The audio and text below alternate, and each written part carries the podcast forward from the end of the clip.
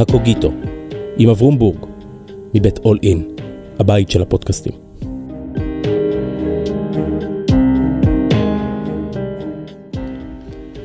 שלום, כאן אברום בורג. במשך חיי פגשתי המוני אנשים, רובם מעניינים ומרתקים בדרכם. וכשאני מחפש את המפתח אל מגירות הלב של הנשים והגברים האלה, אני מוצא תמיד יסוד אחד. לכל אחד ואחת מהם יש טקסט משלהם. לכל איש יש טקסט, קצר או ארוך, ספר, שיר או פתגם. טקסט אחד לפחות עליו בנויים הרבה ממגדלי החיים שלהם. בפודקאסט הזה, הקוגיטו, אנחנו בונים ביחד את ספריית הטקסטים של הישראלים. יוצאים מהמילה הכתובה אל דרך ההבנה של הזולת ומנסים להבין את עומק הקולות הסמויים של המקהלה הישראלית. והיום מישהו שלמדתי ממנו המון והוא אפילו לא יודע שהוא מורי ורבי, פרופסור אוריה שביט, שלום. שלום. תשמע, אתה עלית לי עשרות שעות בסדרת הרצאות שלך, נכון? 12 הרצאות דומני? כן. ומכיוון שלא הבנתי, אז את רובן שמעתי פעמיים או שלוש. ו- ומאוד מאוד אהבתי את הדרך העדינה שבו אתה בני, מנסה לבנות גשר בין הישראליות והתרבות שלה, אם יש דבר כזה, לבין התרבות העצומה הערבית והרחבה יותר המוסלמית שסביב לנו. ואני רוצה לדבר איתך על זה. בשמחה. ואתה בחרת להתחיל ב... אה, נדבר על אבן חלדון. ספר לי, ועל, על, ספר לי על הבחור. ועל אה, השלכותיו לימינו. האמת שאבן חלדון עניין אותי uh, תמיד בהקשר של הרעיונות שלו, פחות, פחות, uh, פחות סיפור חייו, אבל אם הוא, אם הוא היה חי היום, היום היו מכנים אותו יועץ פוליטי. אני מניח, אז עוד לא היה, הפרופסיה החיונית הזאת עוד לא הייתה... נגיע עוד למקיאוולי, רגע, כן, שנייה. כן, ככזו. כלומר, זה בן אדם שבמאה ה-14, כן. כותב הקדמות למדע ההיסטוריה, כן. כאחד מהיצירות שלו. יצירה, טקסט מחקרי מפעים, במובן זה שאדם שחי בחברה דתית מאוד, אין בה, אין בה מורים לסוציולוגיה ולמדע המדינה, במה שהיום אה, היינו מגדירים צפון אפריקה. Mm-hmm. ו, אה, ולמרות שהטקסט נטוע בהוויה דתית ובהבנת העולם כ, כתוצר של כוונה אלוהית, הוא, הוא טקסט מבריק ביכולת שלו לפענח אה, מנגנון אנושי בסיסי שתקף, אה, או לפחות מעורר מחשבה, לא רק ביחס ל... אה, לא רק ביחס למדינות וציוויליזציות, הוא משתמש במונח הזה באופן שכדאי לדבר עליו, אלא גם כשאתה בוחן היום את ההתגלגלויות של חברות עסקיות, של תנועות כמו התנועה הקיבוצית, כל אחד מהם, המודל האבן חלדוני הוא מודל שאפשר ללמוד ממנו הרבה. רגע, רגע. היכולת הראייה הזו היא יכולת מפעימה, הוא מכונה בין השאר גם אה, אבי הסוציולוגי, או אבי הסוציולוגיה, אה, ויש בזה משהו. ניקח, ניסע לביקור אצלו, מה שנקרא.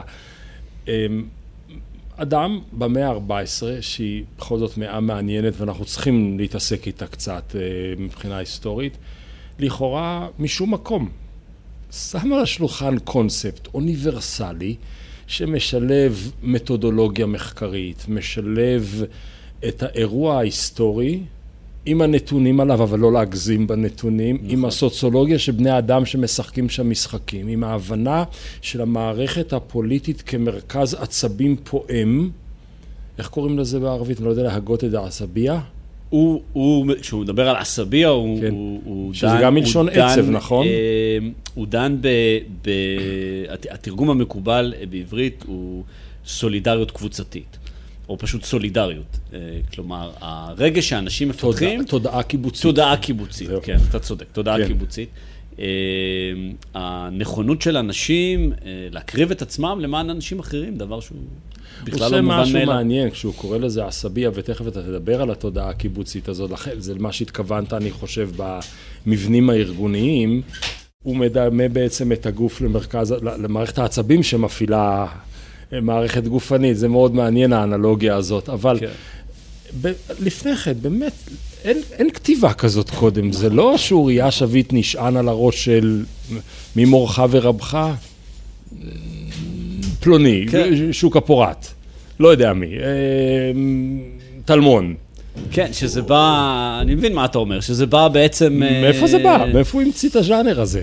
תשמע, יש עילויים בהיסטוריה, זה אז באמת, זה זה. באמת ספר, אה, זה באמת ספר מבריק. תספר על הספר קצת. מבריק. כי אתה יודע, הוא- הוא בסוף, אתה יודע, כמו רוב הספרים המבריקים, הוא הוא מסתובב סביב רעיון אחד.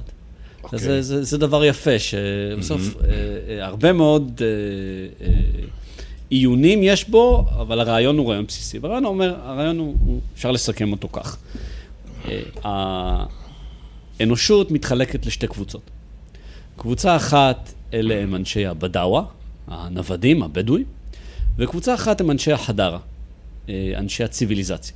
עכשיו, משתמש במול... במילה ציוויליזציה כאן במובן היותר גרמני שלה. כלומר, ציוויליזציה כסך כל. ההישגים החומריים, אוקיי. שמטבע הדברים הישגים חומריים משיגים אותם כשהם מתיישבים. אז יש לנו בדאווה ויש לנו חדרה, ואלה שתי קבוצות בעלות מאפיינים שונים.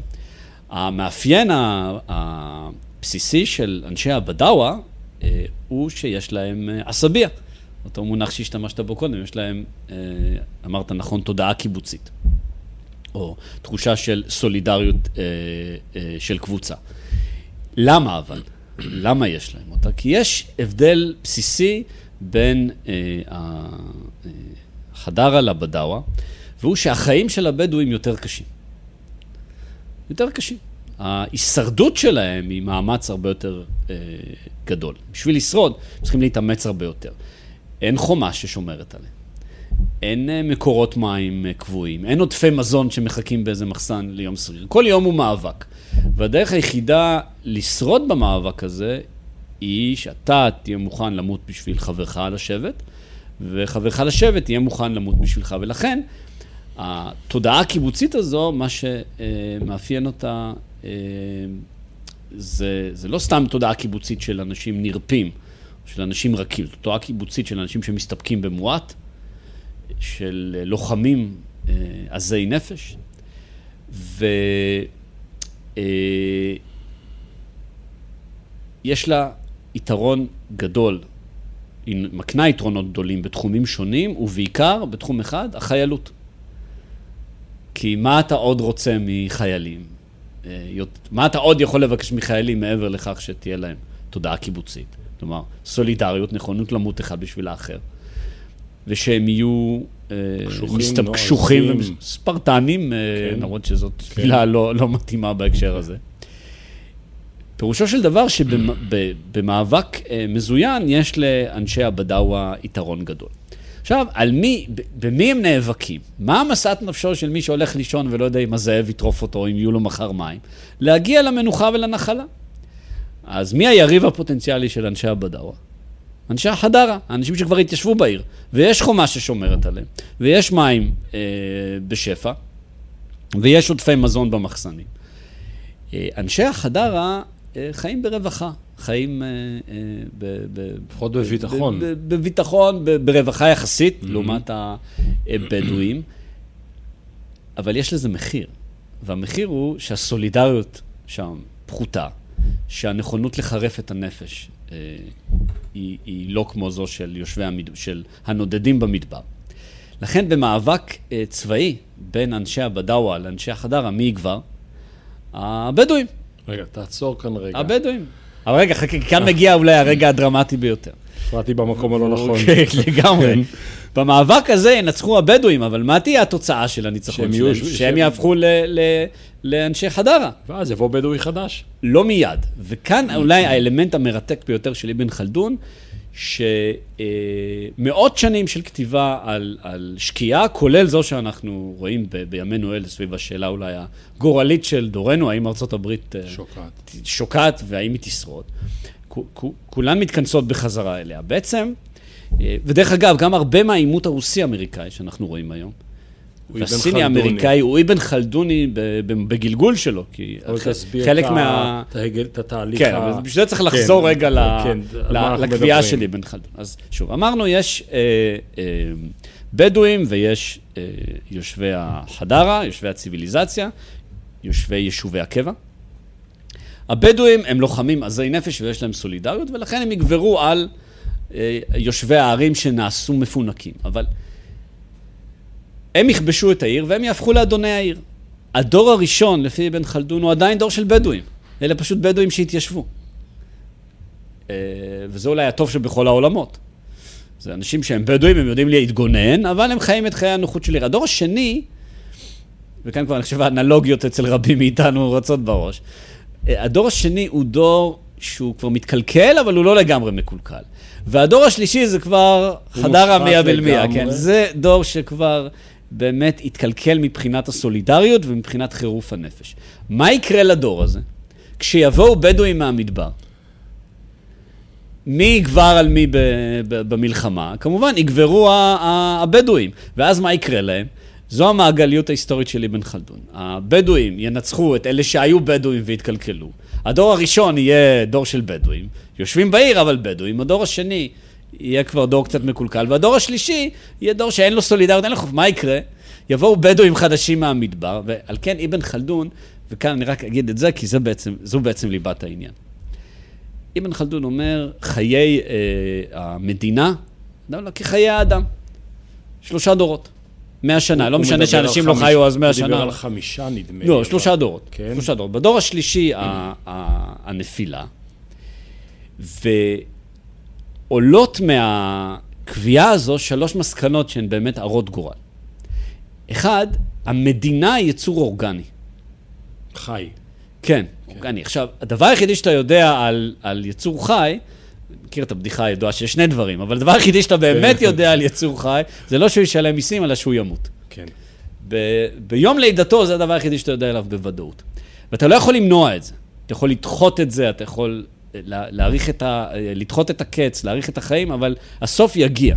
אומר אבן חלדון, המבנה המדינתי, שהוא, שהוא מבנה עם, עם יצר הישרדותי עצום, כי זה אורגן, אורגן גדול, המבנה הזה נידון למוות. עכשיו, אין מה לעשות נגד זה, בהכרח ימות, זה דבר אחד.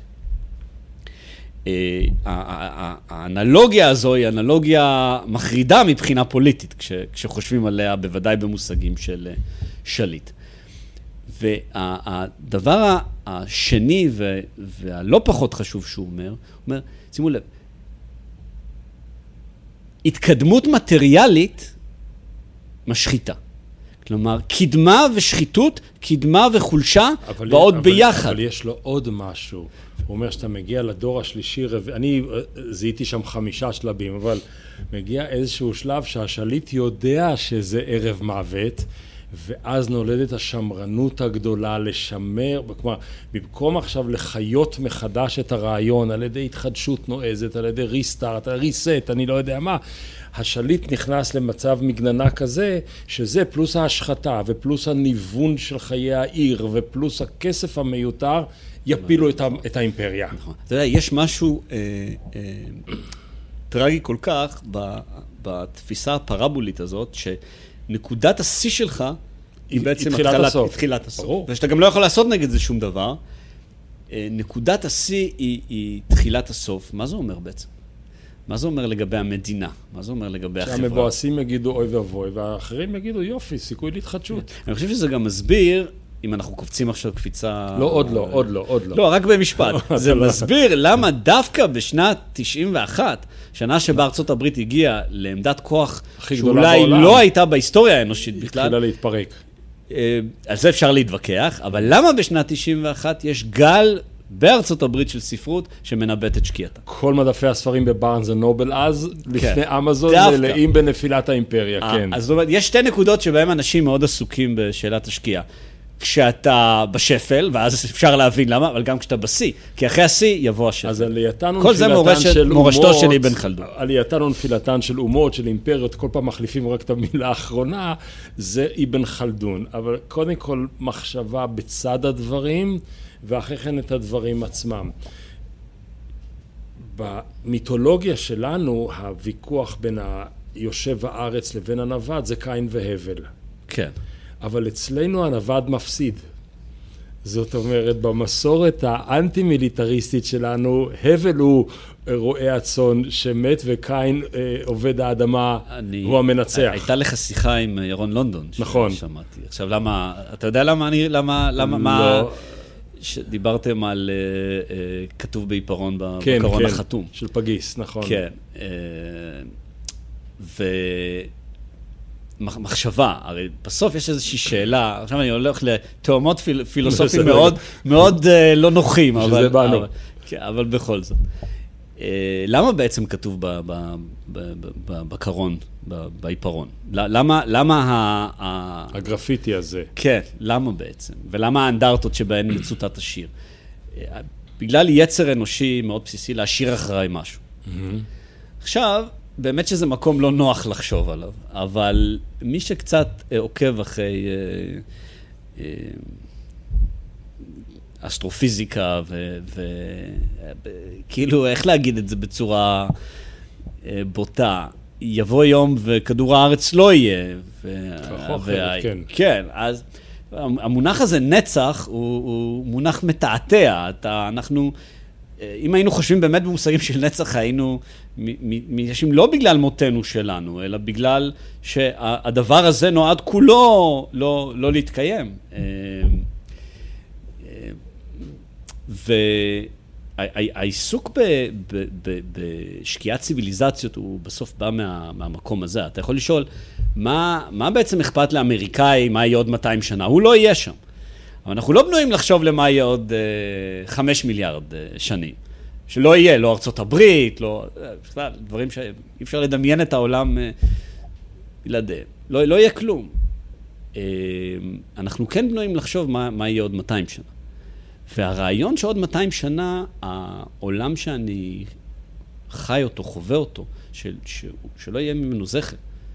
כי, רוב, רוב, רוב ה... לא, אני לא מדבר כרגע על אנשים כפרטים.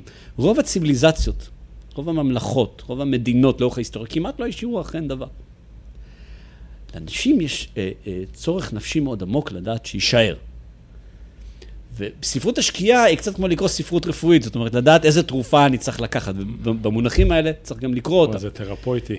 ודווקא בגלל זה אבן חלדון גם כל כך חמור. כי בעצם מה הוא אומר, ומה אמר מאות שנים אחריו שפנגלר? לא יעזור לכם. גוף האדם, תן לו תרופה, אז הוא יחיה עוד קצת, עוד קצת, עוד קצת. בסוף, בסוף אתה מת. אז רגע. רגע, רגע. לפני המון המון שנים הייתי מכור לאיזה שמונה חודשים לברברה טוכמן. Mm-hmm. איך אפשר לכתוב היסטוריה כמו רומן? וכל מה שהיא פרסמה קראתי. ואז היא כתבה את ראי רחוק על המאה ה-14. והיא בעצם מתארת שמה שימינו אנו התחילו בעצם שמה במאה ה-14. אבן חלדון הוא מאה ה-14.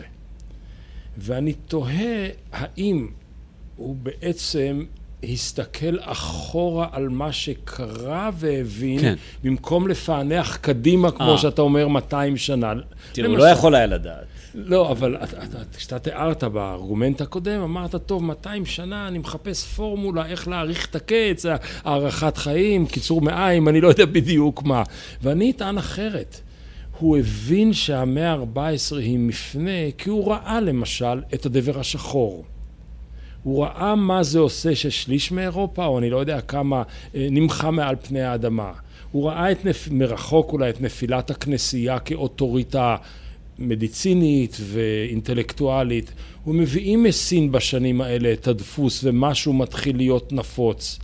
אז הוא ראה את השינוי של מה שנופל ועשה מזה פרדיקציה קדימה.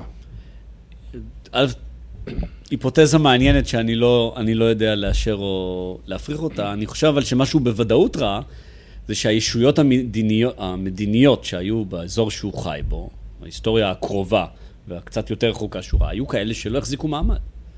ושכל פעם נפלו תחת uh, גלי uh, כיבושים. עד כמה, הוא, עד כמה הוא ראה, אתה יודע, uh, באמת הדבר המדהים במודל האבן חלדוני, שאתה מסתכל נניח קופץ קדימה, אתה מסתכל על, על ביזנס uh, פרמס כאלה, כן. על חברות משפחתיות, אתה מסתכל על התנועה הקיבוצית. המודל הזה עובד מאוד יפה, אבל האם הייתה לאבן חלדון התובנה שהוא, שהוא תקף... אה, שהוא יחזיק מעמד יותר מדור וחצי. לא רק זה, אלא שהוא גם תקף ל, לישויות לא מדינתיות, אני לא יודע. אבל זה, אבל, אבל זה אבל בהחלט מעניין לחשוב על זה. תראה, אני רוצה להבין קצת את המאה ה-14. עדיין החליפות שלו יציבה. אוקיי? עדיין צפון אפריקה יותר יציבה מאירופה, נכון? אירופה היא, היא, היא, היא, היא עולה והיא יורדת, ומלוכות עולות ומלוכות זה, והוא חי דווקא באזור נורא יציב, שהוא כבר 300-400 שנה בסדר. כן, כן עם נפילה של... כן, אבל התשתית החליפ, החליפתית שמה. ועוד לא גירשנו אותה מחצי האי האיברי. כלומר, הם אפילו עם איזה רגל באירופה. נכון, אבל עדיין חוויית הבסיס היא שהמבנה המדינתי הוא לא בן קיימא. זאת אומרת, הוא, הוא מבנה אורגני. הוא קם והוא נופל, והוא לא נופל תוך, אה, הוא לא נופל תוך אה, שנים או, או, או חודשים. יש לו, יש לו איזושהי אה, מערכת חיים קבועה. תראה, שפנגלר אחרי מאות שנים אחריו, מאות שנים אחריו, כן. כן, מאות שנים אחריו, זאת אומרת, מה זה מאות שנים? שפנגלר בתחילת המאה ה-20 מציע הסבר די, די דומה להיסטוריה האנושית. גם הסבר של ציוויליזציה. וזה בלי שהוא יודע בכלל שאבן חלדון כתב את לא, זה, כך טוענים. כן, אני, זה, זה, נראה, זה נראה לי קצת אה, מפוקפק, אבל האמת שגם... התעלמו ממנו במערב. הספר של שפנגלר הוא לכשעצמו קצת מפוקפק. אבל, אבל התעלמו מבן חלדון במערב. כן, אבל סוף המאה ה-19, למיטב ידיעתי, כבר אה, מופיע מחדש, ואתה יודע, לפעמים אגב, לקלוט רעיון זה לאו דווקא שישבת וקראת. אלא ששמעת מישהו ששמע לא, מישהו. לא, רגע, שנייה. בסוף המודל השפנגלרי דומה למודל האבן חלדוני באופן אה, אה, כל כך מובהק, ש... טוב, בסדר, בוא נניח שאחד לא יפרע את האחר. אה,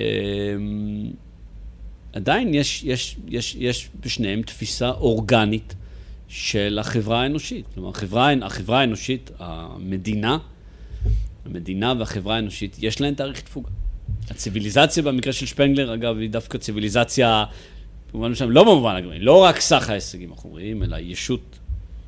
הוא פחות גרמני, הוא יותר פתוח, הוא יותר רחב. הציוויליזציה היא גם היצירה כן. התרבותית אה, אצלו, אבל מה שבעיניי יותר מעניין, בטח אם אנחנו רוצים להשתמש במחשבה השפנגלר, במחשבה השפנגלר, במחשבה האבן חלדונית כמבוא לשפנגלר ובשפנגלר כמבוא לתנועות כולל כאלה שקדמו לו, התנועה הסלבופלית למשל. סלבופילית. אה, זה הזיהוי... סלבופלית זה טוב. זה סלבופילית, כן. אוקיי. צריך טיפול. פרויד היה אומר משהו על זה, כן. התנועה הסלבופילית, אה, בסוף אתה רואה כאן התמודדות דומה עם הרעיון שקדמה חומרית, שהיא יתרון, אה, שהוא יתרון שמתבטא גם בשדה הקרב הרבה פעמים, מבחינת עוצמת הנשק, היא לא רק מבוא לשחיתות, היא, ה, היא ההשחתה עצמה. תראה... עכשיו, צריך לשאול, למה זה נולד?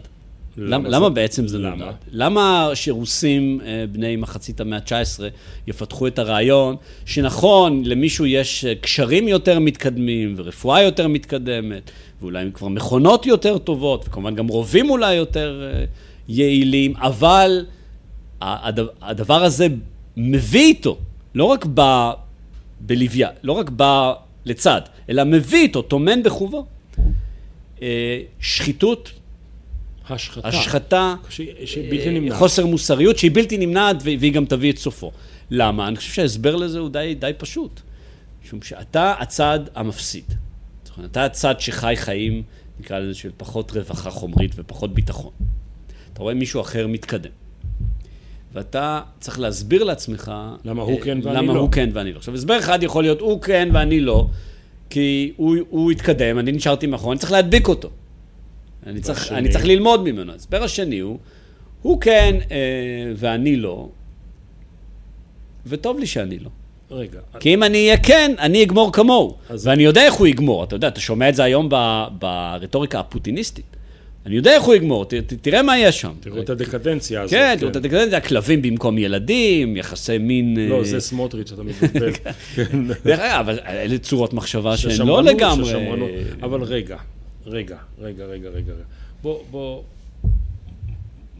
בוא נצא מזה רגע, אבל נחזור עוד לטקסטים שלו, כי יש עוד כמה מקומות לבקר אותם. עכשיו גדול, גדול, גדול, גדול, גדול, יושבי הארץ הנושבת, הלא בדואים, הייתה במשך כל ימי הביניים, לכאורה, התרבות המוסלמית הגדולה. מוצלחים, עשירים, יוצרים, פורים, משמרים את כל מה שנוצר ב, ב, ב, ב, ב, במרחב ההלני-רומי וכולי וכולי, ופתאום ברגע מסוים, שהוא רגע ברור לכולנו, אולי המאה ה-14 היא חלק ממנו, העולם הנוצרי המנומנם, האפל, השחור, שם הוורד, אומברטו אקו, מתעורר לחיים, השד יוצא מהבקבוק, מותח את הצוואר ופשוט משתלט על כל העולם, והוא בעצם החדש, ו- ו- ועכשיו מחפשים, ברנרד לואיס ואחרים, למה המוסלמים כל כך כועסים, ובין השאר אומרים הם נעלבו כי. עכשיו תשמע דבר מדהים. אה, ספרות השקיעה הערבית, בת okay. אוקיי. זמננו, שאני חושב מעניין לדבר עליה, נכון. אה, כמעט לא מזכירה את אבן חלדון. וואו. והנה אה, הסבר מדוע לא, אבל זה דורש הקדמה לא בסדר. מאוד קצרה, אז כן, כך. קוראים כן. לספר הקדמות. אה, כן, כן, כן. אגב, לא ציינו, ולטובת המאזינים כדאי לציין, שהספר הזה תורגם לעברית. במוסד ביאליק? ו- כן. ועכשיו ו- עוד פעם. ותורגם, אבל חשוב לי להגיד מילה על, ה- על המתרגם, שלא זכיתי להכיר באופן אישי. אבל uh, שמו היה עמנואל. עמנואל קופולוביץ'. כן, ואדם שלא, uh, שפנגלר דיבר על uh, קתדרות מקצועיות, אדם שלא החזיק uh, כתחילת כן. הסוף, אדם שעסק ב, ב, uh, בהרבה מהמחקר האקדמי המדהים שהוא עשה, כעיסוק נוסף, לא, לא כעיקר uh, פעילותו. והעמיד בעברית את ה... כמה מהטקסטים הערביים החשובים ביותר, הקשים מאוד לתרגום, עם מבואות מופלאים, זה פשוט מה שאדם אחד יכול לעשות. וואו. אה, אני קראתי את הספר שם, והוא אה, נפטר אה, בשנה שעברה בשיבה טובה, היה בן 99, וממש עד הרגע האחרון היה פעיל. זה, זה, אם, מי שתרגם פעם טקסט מערבית, בוודאי מערבית של ימי הביניים, או קלאסית, היכולת של אדם... אם אדם היה מקדיש את כל חייו, מבוקר עד ליל, רק למה שהוא עשה, ומגיע לתוצאה הזאת, הייתי אומר, וואו. אבל, אבל זה היה, מה שנקרא, בשעות, בשעות הערב, בשעות הפנאי. אז, אז, נפילת, אז, אז... נפילת, תיאוריית נפילת האומות, האימפריות של כן, המוסלמים. אז הוא העמיד לנו, בהיסטוריוגרפיה כן, הוא, הוא העמיד לנו את הספר, וטוב יהיה שכל ישראל יקרא את המקור. יצא אבל עכשיו מהדורה אה, חדשה או תרגום אז, חדש, לא? אני מכיר את התרגום שלו, שהוא ד... לא כל כך ישן, אגב, עברית מאוד... אני לא בטוח. מאוד קריאה ועכשווית. אני כאילו לא ראיתי, יש משהו חדש. לא ראיתי, אני חושב שגם אין צורך, הספר הזה, כן, אפשר להשיג עומד. אותו. אמרת מוסד ביאליק. מוסד ביאליק, כן. כן. אמ, תראה, כמו שהסיפור הזה של יש ציוויליזציה מערבית יותר חזקה מאיתנו, בוא... ננסה להבין למה. אחרי שאנחנו היינו יותר חזקים מהם, כן, לא סתם יותר לא, לא, חזקה. הסיפור הזה הוא לא סיפור ייחודי לעולם הערבי והמוסלמי. העולם הסלאבי התמודד איתו ממחצית כן. המאה ה-19, דיברנו על זה, היפנים התמודדו איתו תקופה מסוימת, וגם הגרמנים, אולי היו הראשונים להתמודד איתו, כשבאו חייליו של בחור בשם נפוליאון. נפוליאון, כן. היו צריכים להבין למה אנחנו כאן והם שם. והתנועה הרומנטית היא בחלקה גם תולדה של זה, כי מה היא, בעצ... מה היא בין השאר אומרת? בסדר, להם יש את הארגון הצבאי היותר טוב, ו... אבל... ואולי רובים יותר טובים, וכל המטריה. אה, אבל מה שחשוב זה הקולטור. בניבלונגים אנחנו הורגים אותם. מה שחשוב זה הנפש. כן. זה הרוח. אה, שם גם, אתה יודע, ההבחנה הזו בין ציוויליזציה לבין תרבות. כן. שהיא, שלא קיימת בה, או פחות קיימת בה, בה, באנגלית ובצרפתית. אבל אתה צודק שבעולם הערבי אה, והמוסלמי בכלל, המתח בין אה, עוצמת המערב לחולשה של, של החלק הזה של העולם, בוא נדבר עכשיו במושגים של אנחנו, כן. כרגע אני אכנס לנעלי האסלאמיסט, הוא, הוא מתח הרבה יותר חריף, משתי סיבות. אחת, כי עוצמת המכה הייתה הרבה יותר חזקה. בסוף גרמניה התאוששה. בנתה לעצמה כוח uh, צבאי. והחליפה לא, והאימפריה העות'מאנית לא. כאן המפלה היא... ומדינות היא הלאום כשלו. אגב, והיא מוחלטת והיא הלכה והחריפה. האימפריה העות'מאנית הייתה איזשהו מאץ' לצבא הבריטי לפני 100 שנה, קצת יותר מ-100 שנה. כשארצות הברית רצתה לפלוש לעיראק, לא הייתה בכלל השאלה אם, אם היא תכבוש אותה או לא, השאלה הייתה אם היא רוצה, אם היא מוכנה לשלם את המחיר. הפער כל הזמן גדל, אז זו בעיה אחת. העוצמה של הפער, עוצמת השקיעה המוסלמית. והבעיה השנייה היא שאתה כאדם דתי, מוסלמי, אתה מניח, אתה חייב להניח את זה, שאתה מחזיק באמת. אין היגיון בלהיות מוסלמי מאמין אם אתה לא מאמין שהדבר הזה הוא אמת. עכשיו, מה זה הדבר הזה? הדבר הזה זה שיש אלוהים.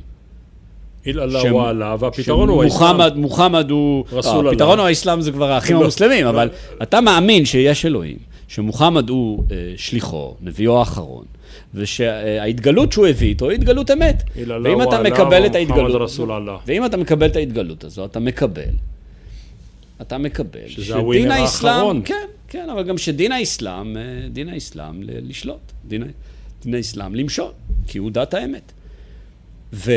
ואנחנו רואים שהוא לא. אז, אז איך אז, פותרים יפה, את הדיסוננס הזה? אז איך פותרים, ואיפה אבן חלדון עוזר ולא עוזר לנו לפתור? אמ, הגות השקיעה הערבית, אה, ותכף אני אסביר למה היא לא נשענת על אבן חלדון, למרות שהיא בפועל, אפשר אולי להגיד שהיא כן נשענת עליו, באה ואומרת אה, דבר פשוט. נכון, המערב יותר מתקדם מאיתנו, יותר מתקדם מאיתנו, אבל בואו נבין איך הוא הגיע לשם. איך הוא הגיע להיות יותר מתקדם מאיתנו. איך המערב הגיע למקום שהוא נמצא בו היום? טוב, צריך לחזור אחורה. הייתה תקופה שהאסלאם היה עליון, כמו שאמרת. מה זה היה עליון? באופן מובהק. אה, באותה תקופה, המוסלמים היו מוסלמים מאמינים. רגע, רגע, חכה, זה הולך ומשתפר, החיוך שלך ילך ויתרחב. אני רואה כבר מחזירים מטרה ליושנה. כי המאזינים לא רואים את החיוך, אז אני עוזר להם. אני רואה את הארגומנט כן. פשוט, כן, מתפתח נגד העיניים. הייתה תקופה שהאסלאם ניצח והנוצרים, הפרנג'ים הפסידו, כי אנחנו היינו מוסלמים מאמינים. עכשיו, מה זה אומר שהיינו מוסלמים מאמינים? כתוצאה מזה שהיינו מוסלמים מאמינים, קודם כל היינו גזע וענפים שמחוברים לשורש. Mm-hmm. זה אחד, כן, נשמע גם מוכר, זה אחד. Mm-hmm. שתיים, כשהיינו מוסלמים מאמינים, הבנו את האסלאם כפי שהוא באמת. והבנו שני דברים, שהאסלאם הוא ידיד החירות והוא ידיד המדע. הוא ידיד החקירה הרציונלית האמפירית. זו הסיבה שהיינו עליונים. כי הייתה בנו אמונה, היינו מחוברים לשורש, וכי... ולא פחדנו הבנו מהו האסלאם. להתרחב. לא, לא פחדנו לחקור ולא פחדנו מחופש. וזה התרחבות. זה עכשיו, עכשיו מה קרה? מה כן. קרה? באו הנוצרים הלא מוסלמים. כן, האינפידלים. כן, כן. וניסו לכבוש אותנו. מה זה מסעי הצלב? ניסו לכבוש אותנו. ולא הצליחו. ברור שלא הצליחו. אז היינו הרבה יותר מוסלמים ממה שאנחנו היום. האמנו יותר, והבנו שאסלאם אמיתי הוא ידיד המדע וידיד אחר. איך נגמרה המערכה? נגמרה בזה שהנוצרים עזבו עם זנב מקופל בין הרגליים. כן, שבייברס גירש אותם. כן, עזבו עם... המ... כי הם לא יכלו להתעמת. איתנו אז. אבל הם למדו את הלקח. הם למדו את הלקח. כי מתוך המפגש עם המוסלמים, הם למדו מדע ולמדו חירות. וכך התחיל הרנסאנס. אגב, סוגריים, זה, זה די נכון במובן שחוזרי ממלכת ירושלים אמרו, נפגשנו פעם ראשונה עם מוסלמים, יש להם שיטות כאלה וכאלה, נסוגי קונסטנטינופול, כן, אנשים, כיבוש של קורדובה, כלומר, כאשר הנוצרים הגיעו לגלות את המקורות האסלאמיים, הם רכשו משם, אתה יודע משהו, ניתן... עשו takeover. כן, אבל אני חושב ש... אני, אני בספק אם הרבה היסטוריונים יטענו ששורש הרנסאנס המערבי הוא לא. באופן מוחלט המפגש עם האסלאם. לא, אבל... בוודאי, דווקא באנדלוסיה אולי אפילו השפעה יותר גדולה. אבל, אבל אני חושב ש... אה, אבל האמת, שמה שיפה לדיון שלנו, שהשאלה אם זה נכון או לא נכון, היא לא באמת רלוונטית. כך מרגישים. כי זה כן, כי... כי... אז מה עושים עם זה בתור יפה. מוסלמי? רגע, אבל הטיעון, הטיעון שלהם מאוד מתפתח. וכאן הוא, הוא, הוא באמת מגיע ל... To make the Islam great again. כן, כן. זהו, אז ברור שמה שאנחנו צריכים לעשות זה כמו שאמרת, לעשות את האסלאם אה, אה, גדול שוב. השאלה היא איך. עכשיו, המערב, צריך להשלים את הטיעון שלהם לגבי המערב. המערב לקח בעצם מהאסלאם את מה ששייך לו. החירות והמדע. וזה שורש הרנסאנס ושורש הניצחונות של המוסלמ... על המוסלמים. אבל מה המערב לא עשה? המערב לא לקח מהמוסלמים את האסלאם, את האמונה, את השורש. הוא לקח את התוצרים של האמונה, הוא לא לקח את השורש עצמו. ולכן, מה שיש לנו היום בעולם, אלה חברות מערביות, מתקדמות מדעית, בעלות מבנים פוליטיים חופשיים שגם תורמים מאוד לקדמה, אבל לב מפח. אבל אה, בלי ערכים, בלי מוסר, עץ בלי שורש.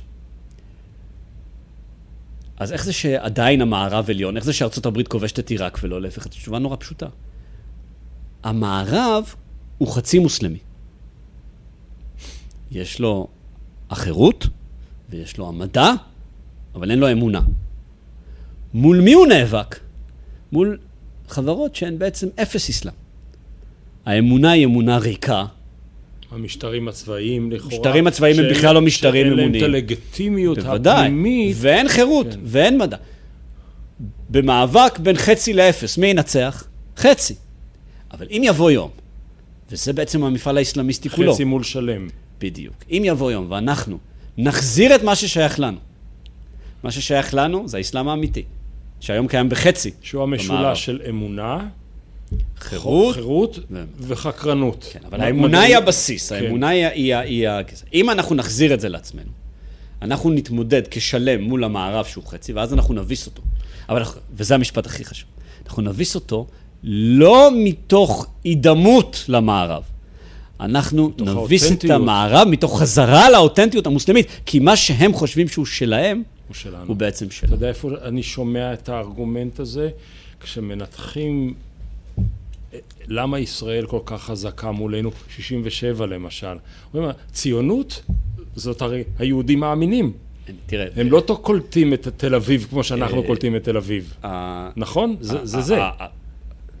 מה שנקרא, יכול אפילו להוסיף על זה, אה, אה, הספר שלי ושל דוקטור אופיר וינטר, שנקרא כן. אויבים מורי.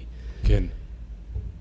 מציג עשרות טקסטים כאלה כמעט מיומה הראשון של הציונות, שבהן העולם הערבי מסביר את המפלה המתמשכת שלו לציונות. באמונת היהודים באמונתם. בכך שה... לא. זאת אומרת, כן ולא. הוא מסביר אותה בכך שהציונים הם יותר מוסלמים מהמוסלמים. אה, הדמוקרטיה הישראלית זה האסלאם. זה האסלאם, כן. נכון. אם אנחנו היינו מוסלמים באמת, היינו מנצחים את הציונים. אני אפתח סוגריים שאתה לא צריך להגיב להם, אבל אם אני שומע את התיאור של המערב המתחדש אחרי הלידה המחודשת של הרנסאנס, אה, לקחו מאיתנו את ה... מדע, את המדעיות ואת החופש, אז אנחנו נתנו להם שני שליש, והיהודים אומרים, אנחנו נתנו למערב את רעיונות החירות ומעמד האדם וכולי, אין בכלל, אין בכלל מערב נוצרי, יש מערב, לא, יש מערב נוצרי, נכון. יהודי מוסלמי. אבל אתה יודע מה תמיד נורא מסקרן אותי בתגובות, וזה חוזר קצת לעניין של ה... לכתוב בקרון. כמה חשוב אה, לאנשים ברטוריקה הציוויליזציונית הזו, הטיעון של אני אמרתי את זה קודם, כן. או התרבות שלי אמרה את זה קודם. אתה אומר, אני, אני, אני מודה שזה קצת זר לי, אולי אני לא מספיק פטריוטי או, או, או, או מספיק יהודי לעניין הזה, אבל למה אם אני מרצה, מישהו יריב, אתה יודע, כבר בפרקי אבות, בסדר, מה, מה התחרות הזאת של מי אני, אמר אני, משהו אני קודם? אני אשיב לך, אני כן. חושב, אה, זה לא התפקיד שלי. כי הכל אגב, כי קהלת אמר, כל דבר שנאמר אחריו, אז לכן כן. אפשר, לסק... אפשר בכלל מבחינתי לחסוך את הדיון. כל מה שנכתב אחרי קהלת הוא במידה רבה מיותר. אז אני לא תפקידי בשיחה הזו להשיב, אלא להפך, רק לשאול, אבל אני אגיב. אמ, אני חושב שזה אחד החולאים של הרעיון המונותואיסטי. הרעיון המונותואיסטי גם עובד באיזה מונופול של אה, העיקר שלך לא יהיה, ואז אתה שומע איל אללה וואלה, ואין עוד מלבדו. ולא יכול להיות שיהיה מישהו אחר מלבדנו, כי בפנתיאון ההודי, או הכנעני, חמשת אלפים אלים, לפעמים נלחמים ביניהם, רוב הזמן מזדווגים ביניהם, עולם טוב. ברגע שאתה אומר שיש רק אלוהים אחד, לא חשוב אם הוא הגיע מהחנתון או מאיפה שהוא לא הגיע, מהחנתון מאיפה שהוא לא הגיע, הוא צריך להילחם בכל האחרים בבחינת ובכל אלוהי מצרים אעשה שפטים אני אדוני. זה או אני או הם, זה, כן. זה בינארי. זה הסבר יפה. וזה במונותואיזם, זה חלק ממחלות המונותואיזם בעיניי. אני רוצה להתקדם, כלומר, אתה, זה קשה לדבר עם, אה, עם מלמד, כי אתה מנחיל את התורה, ואני רוצה קצת אה, להסתקרן בסמטאות. עברו ימים, עברו שנים, אנחנו 600-700 שנה אחרי אבן חלדון, התורה השתרשה בתפיסות כלכליות, בתפיסות ארגוניות, הגיעה לאן שהגיעה, ראיתי אותה הרבה נוכחת בטורקיה, הרבה, ודאי במאה ה-19, כש... כשטורקיה עוד הייתה באזורים של 18-19 של פריחה. ברומא אני שומע אותו, לא שומע אותו במצרים. איפה אבן חלדון? מלמדים לא, אותו באל-אזהר? שאלה מעניינת שאני לא יודע לענות עליה. אמרתי מקודם שאתה לא מוצא אותו בשיח הערבי על השקיעה. כן. לכאורה זה מוזר, יש, אה, זו סוגה שלמה. בעיקר של איסלאמיסטים ושל סלאפים, אבל לא רק. הרעיון שהמערב שוקע הוא רעיון נטוע עמוק בהגות הערבית כבר יותר ממאה שנה. והיית כמו מצ... מתישהו זה יקרה, אז בוא כבר ננבא את זה. כן, זה כמו, כן. ב, יש פה בשכונה, היה. כבר לא ראיתי אותו איזה זמן, יש, יש אחד שמסתובב על אופניים, חבדניק, שכל הזמן, המשיח מגיע מחר. עכשיו, הוא לא... מחר מגיע, והמשיח לא הגיע, והוא לא, הוא לא, הוא לא מתעייף, הוא לא מתייאש, וזה יפה. אז כן, אם תכתוב מספיק על שקיעה, בסוף ציפור תיפול. אמ, למה, למה אבן חלדון לא מופיע בטקסטים האלה, או כמעט לא מופיע? הרי לכאורה, בגלל שבטקסטים האלה יש משהו מאוד שוביניסטי, תראו, התרבות שלנו היא הטובה אם רק היא תהיה נכונה. כל ההישגים שלכם, המערב, שלנו. כל מה שהשגתם זה שלנו, זה מאיתנו. אז היה מאוד הגיוני ש, שאבן חלדון אה, יופיע שם, כי הוא משלנו. Mm-hmm.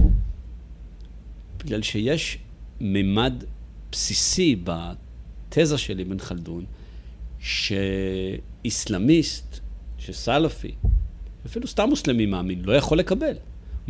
כל ציוויליזציה שעולה, יורדת. סופה לרדת. אבל זה לא מה שאמור לקרות לציוויליזציה המוסלמית. היא האמת. אז רגע, אז כש, כשאני בסוף חולם על המהדי האחרון, הגואל האחרון שיבוא, אז הוא לכאורה אמור באחרית הימים... אבל לא מתוך שקיעה. לא, שנייה. רעיון אחרית הימים, האסכטולוגיה באשר היא, היא משנה את הימים. היא מסדרת חוקים כן. היסטוריים חדשים. אז המאמין קל לו כן, להגיד... אבל לא, במו, לא, אבל לא במודל אבן חלדוני, כי המודל אבן חלדוני לכאורה אומר, כמו שהייתה ארצות הברית, נניח שלושה דורות, שלושים דורות, לא משנה, ואז היא בהכרח תיפול, אלה חוקי השקיעה, זה מה שכתוב ב... ב אז גם אנחנו ניפול. אז גם אנחנו ניפול, אבל התפיסה האסלאמית היא שאם תיכון ציוויליזציה מוסלמית אה, תקנית, למה שהיא תיפול? היא מקיימת את חוקי האל. זה יהיה בית העולמים.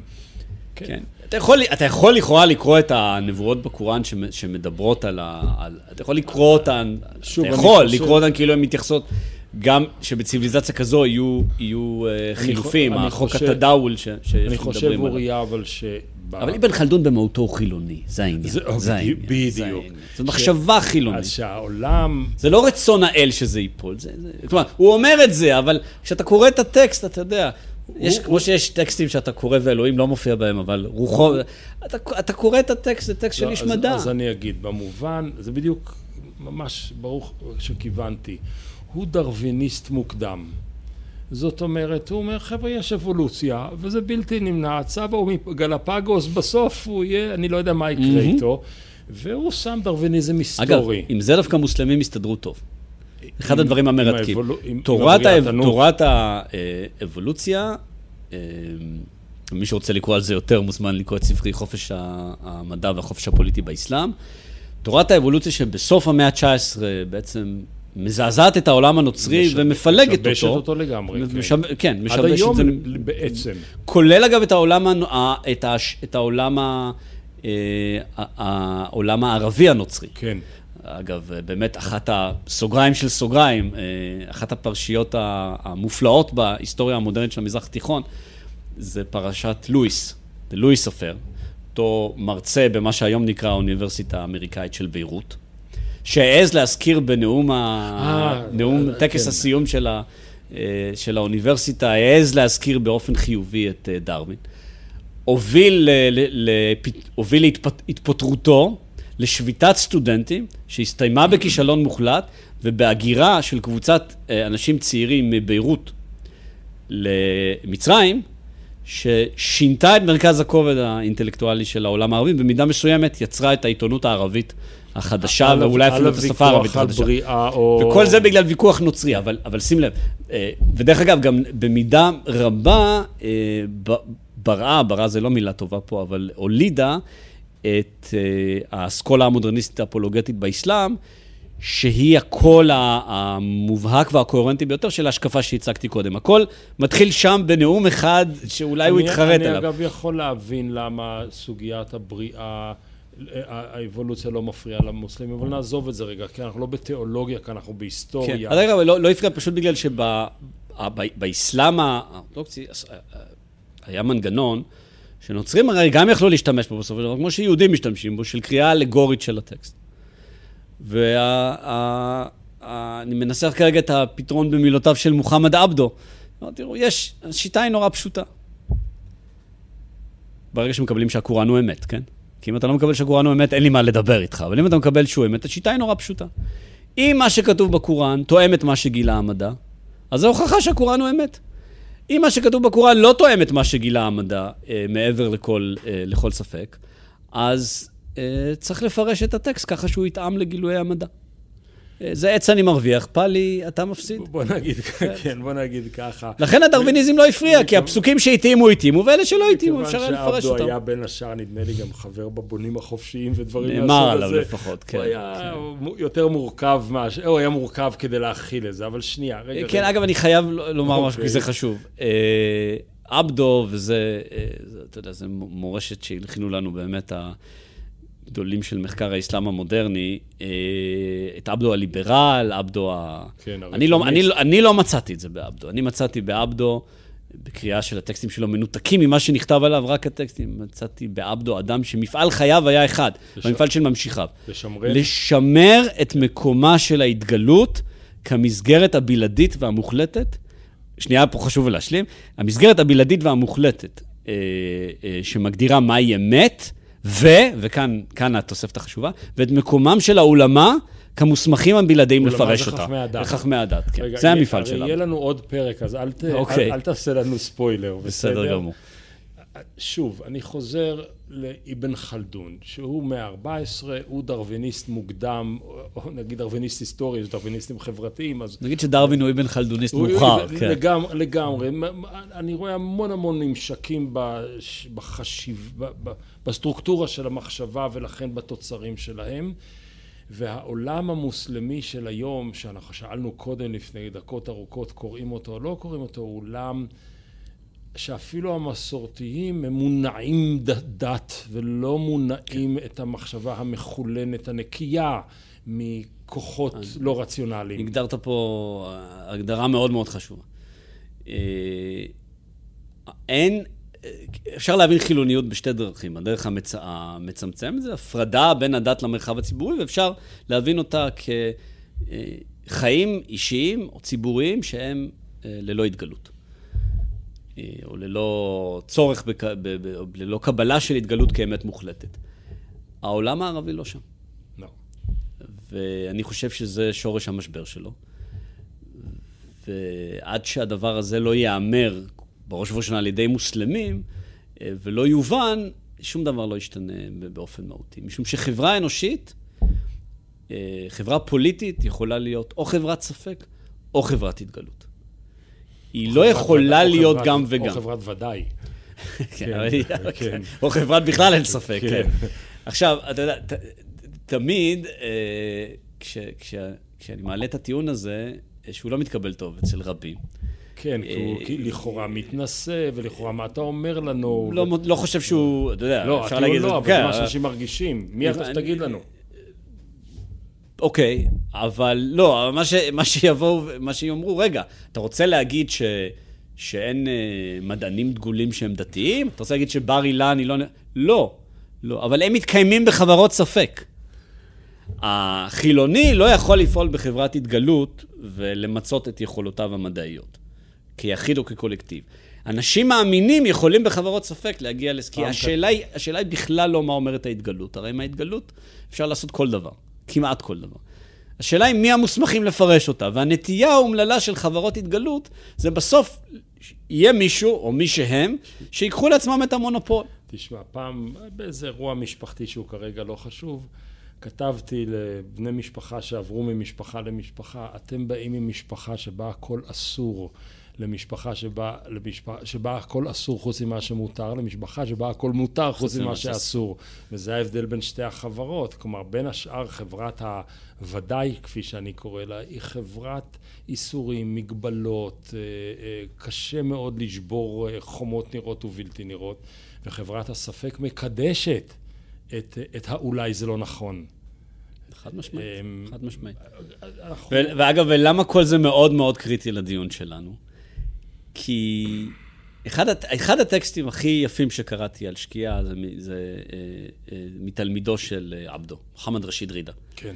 שהוא אה, אביו הרוחני של אה, חסן אל-בנה, כן, במובנים רבים. זה, זה מייסד האחים המוסלמים, ולכן אולי, אולי, לא יודע אם הדירוגים האלה מועילים, אבל אולי ההוגה המוסלמי המשפיע ביותר של המאה ה-20. סוף המאה ה-19 והמאה ה-20, הוא, הוא מת ב-1935. ו... יש, יש, יש לו טקסט שהוא, שהוא נוסע לשוויץ לדבר נגד, אה, נגד המנדט, נגד תנאי המנדט. אה, הוא פוגש עיתונאים שוויצרים והוא מנהל שיחה על השקיעה. מנהל איתם שיחה על, על, על השקיעה, שיחה שפנגלרית, למרות ששפנגלר לא, לא מוזכר בה. עכשיו, מה שיפה, אתה בטח מכיר את זה, כשאתה שותף בשיחה ואז אתה כותב את תוכנה, כן. יש לך נטייה להוציא את הצד שלך טוב. כן, נטייה? כן, אולי אובססיה? קצת, כן. כן, זה תמיד קצת מפוקפק מהסיבה הזו. וכן, רידה אה, בעצם מדבר שם בשני קולות. זה דווקא השוויצרי... הנכד של בנטריק רמדאן עשה את אותו דבר בז'נבה, בשני קולות לפחות, כן. טוב, טארק רמדאן כן, הוא נושא לדיון אחר. כן. הוא, מקיים את השיחה הזו בשני קולות, שדווקא העיתונאי השוויצרי הוא זה שאומר, לא, תראה, נכון, אנחנו מתקדמים, ויש לנו טכנולוגיה, ויש לנו הרבה דברים אחרים, אבל, אנחנו, אה, נשקע.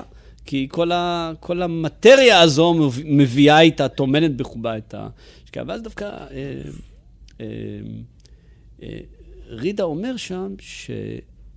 זה משפט מדהים, שנכון, זה יקרה. זה חוקי אללה, זה חוק התדאון, מי שעלה אה, ייפול. אבל המערב, יש לו משהו שלא היה לאחרים. הוא לומד את חוקי השקיעה. לומד את חוקי השקיעה. ובעצם מה שרידה אומר פה... יש לו יכולת התחדשות.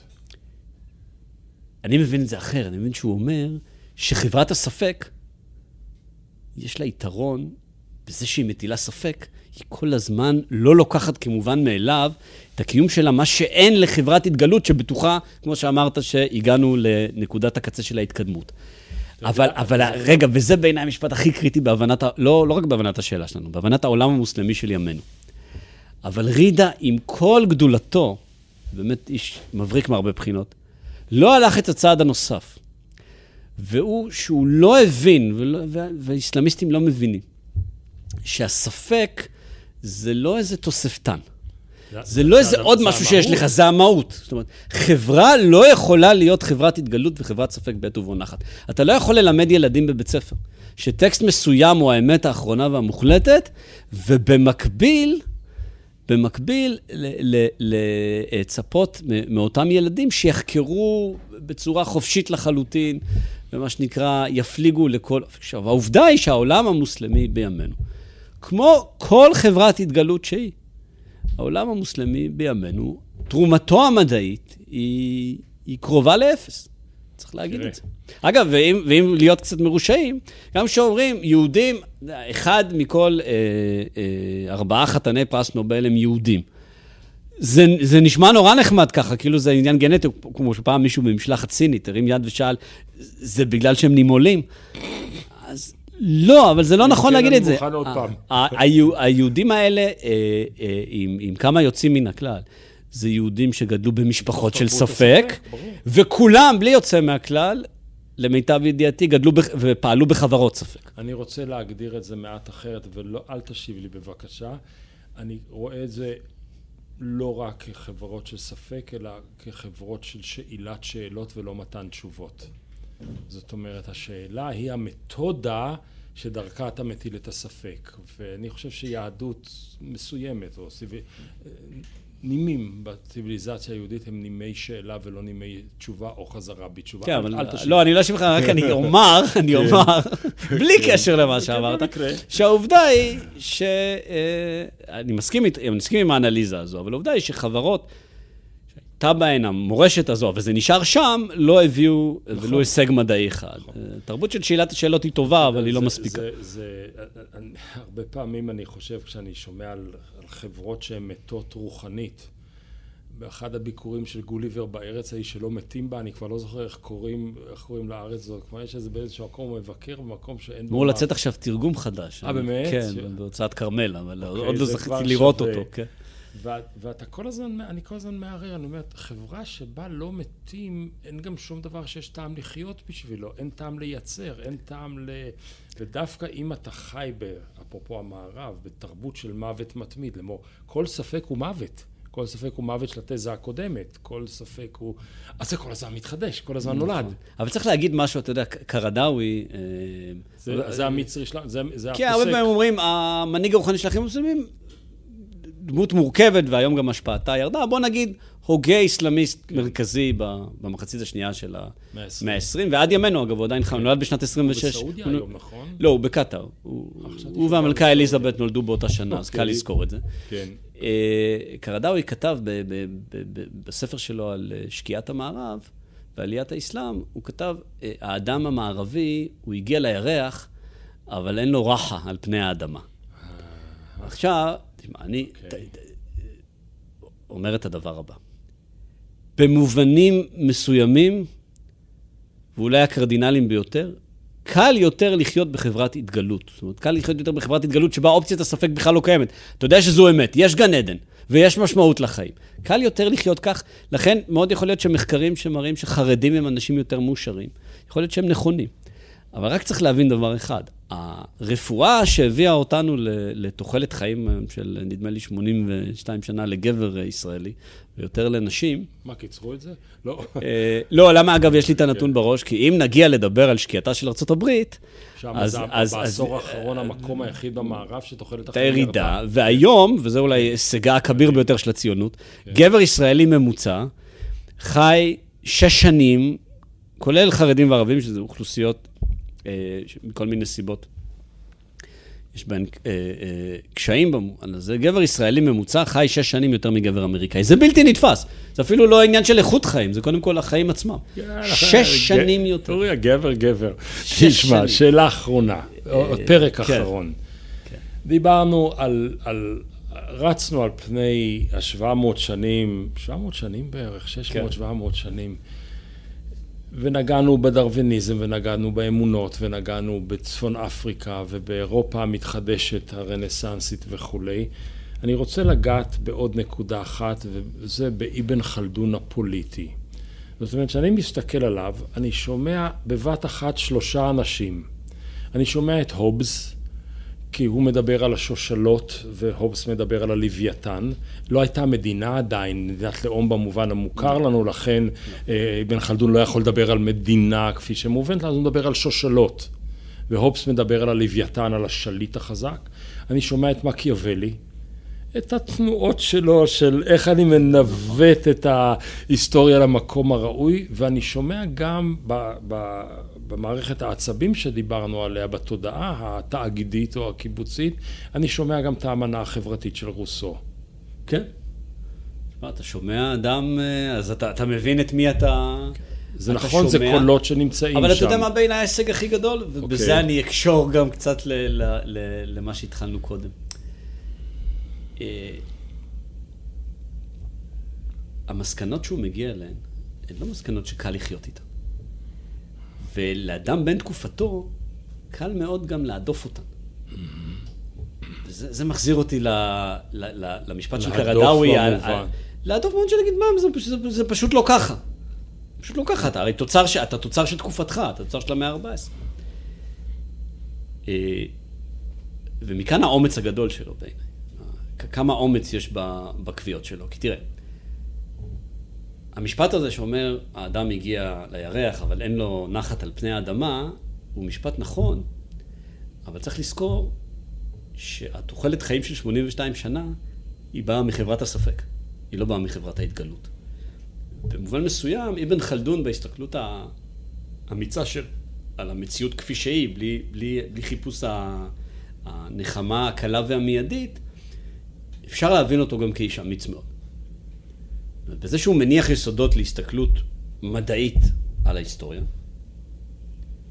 ועל נפש האדם ועל טבע חברות אנושיות, הוא עושה ויתור, הוא, הוא, הוא, הוא, הוא פותח פתח לוויתור מאוד גדול.